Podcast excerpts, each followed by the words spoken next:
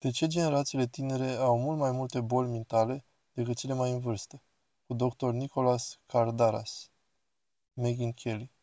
Riley Gaines, care a vorbit grozav de bine despre bărbații care se pretind femei încercând să intre în sporturile feminine, a găsit acest clip pe TikTok, cred, și a postat un clip cu ea mâncând cereale lângă el. Parcă ar zice, bine, bine, ascult, ascult. Dar ascultați, voi pune sunetul să auziți la ce reacționa tânăra Riley. Persoana din clip spune despre ea însăși. Pentru mine nu există altă explicație pentru asta decât viața trăită complet online. Ok, ascultați. Bună, eu sunt Cody. Pronumele e, em, ear, ears sau xe, xem, xir, xirs sau chiar orice neopronume care nu sunt ze, hir, hirs.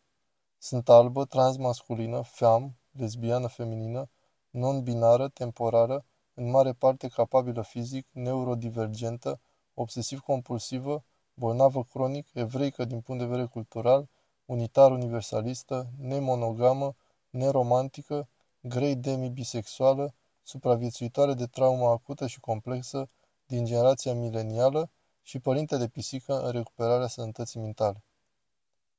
O, Doamne, iartă-mă, Nicolas, dar ce este asta? Explică asta. Nicolas Cardaras. Da, e nebunie. În termeni clinici, e nebunie. Da. Vedem des asta.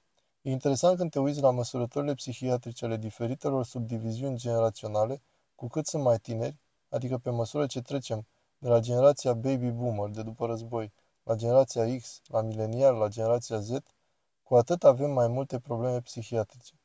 Astfel, cei mai sănătoși mental sunt oamenii de 50-60 de ani și pe măsură ce coborâm pe scara vârstei, apar mai multe depresii, anxietate, suicid, autoagresiune, toate aceste vârfuri psihometrice pe măsură ce vârsta e din ce în ce mai tânără, ceea ce se corelează cu imersiunea subiecților în lumea digitală.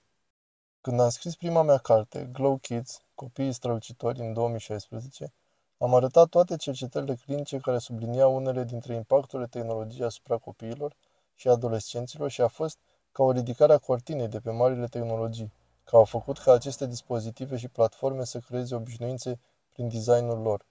În primul rând am spus că devenim dependenți de dispozitivele noastre, lucru care în 2016 mi-a adus multă împotrivire, iar când am scris în New York Post heroina digitală, oamenii au zis, cum?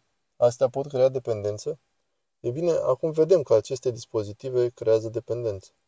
În cea mai recentă carte a mea, Digital Madness, arăt ce preț are această dependență, ce face această sănătății mentale a unei întregi generații sau a unei întregi societăți și ceea ce vedem este că pe măsură ce continuăm aventura noastră cu tehnologia și creștem gradul de imersiune în ecran, devenim din ce în ce mai bolnavi psihic și, în mare parte, am atribuit asta, ca și alți câțiva colegi de-ai mei, unui efect de contagiune socială. Deci dacă ești puțin pierdut sau nu-ți iubești viața sau te simți un pic în derivă și începi să cobori în găurile de iepure ale diferitelor platforme, fie că e vorba de 4chan sau social media sau Instagram, am scris asta deoarece mulți clienții noștri din Austin sunt în situația asta, ai putea trece printr-o ușoară depresie.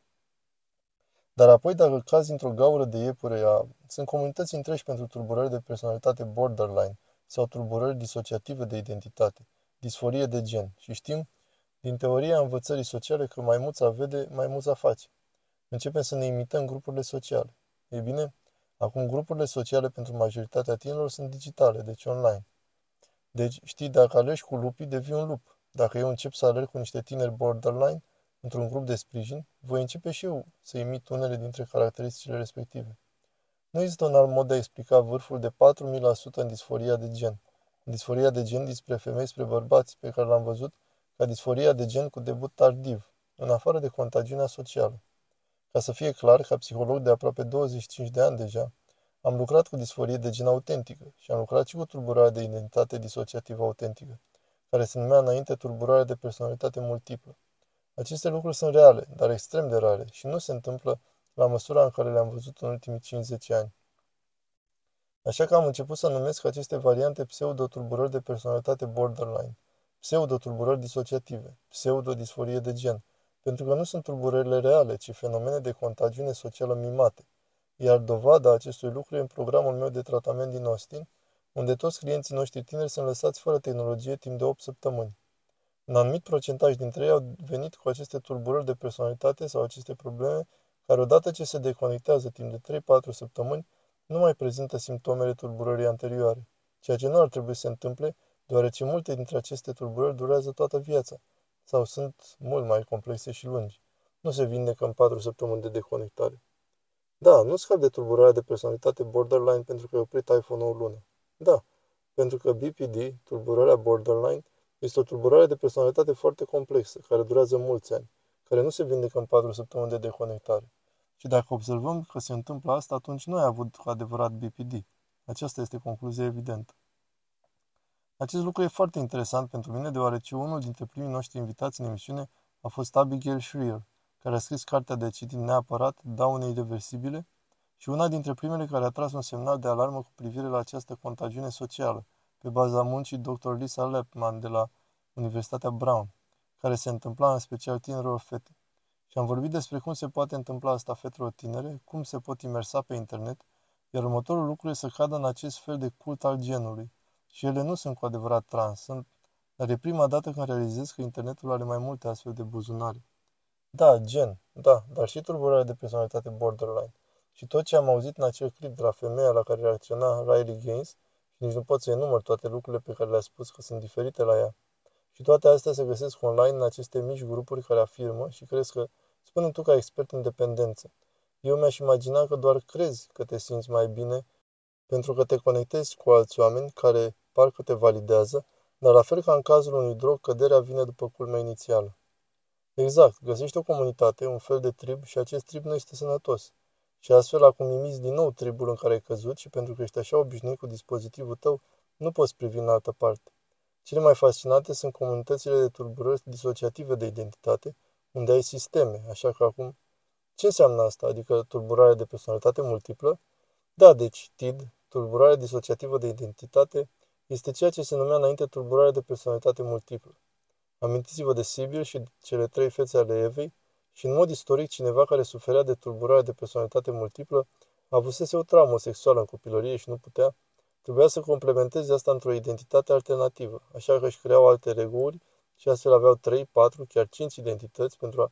Era un mecanism de adaptare pentru a face față unor traume de abuz sexual din copilărie. Un lucru real, foarte rar.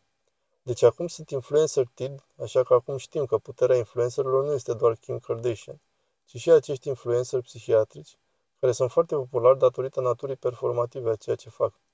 Și știm că moneda în social media este reprezentată de vizualizări și de adepți. Și cum poți obține vizualizări și adepți?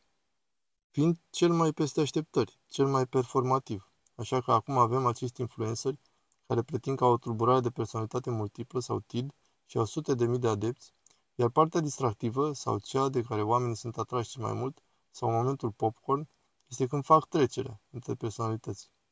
Astfel să zicem că Bobby va fi un sistem care are, îi vor zice că au zeci de alte uri acum, așa că alte urile lor pot fi tot spectrul LGBTQI.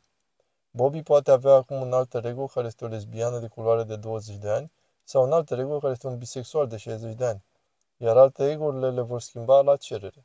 Ei postează aceste videoclipuri, au sute de milioane de vizualizări și fenomenul pe care îl vedem acum este că cei care îi urmăresc încep și ei să se identifice ca având alte uri și adoptă același comportament.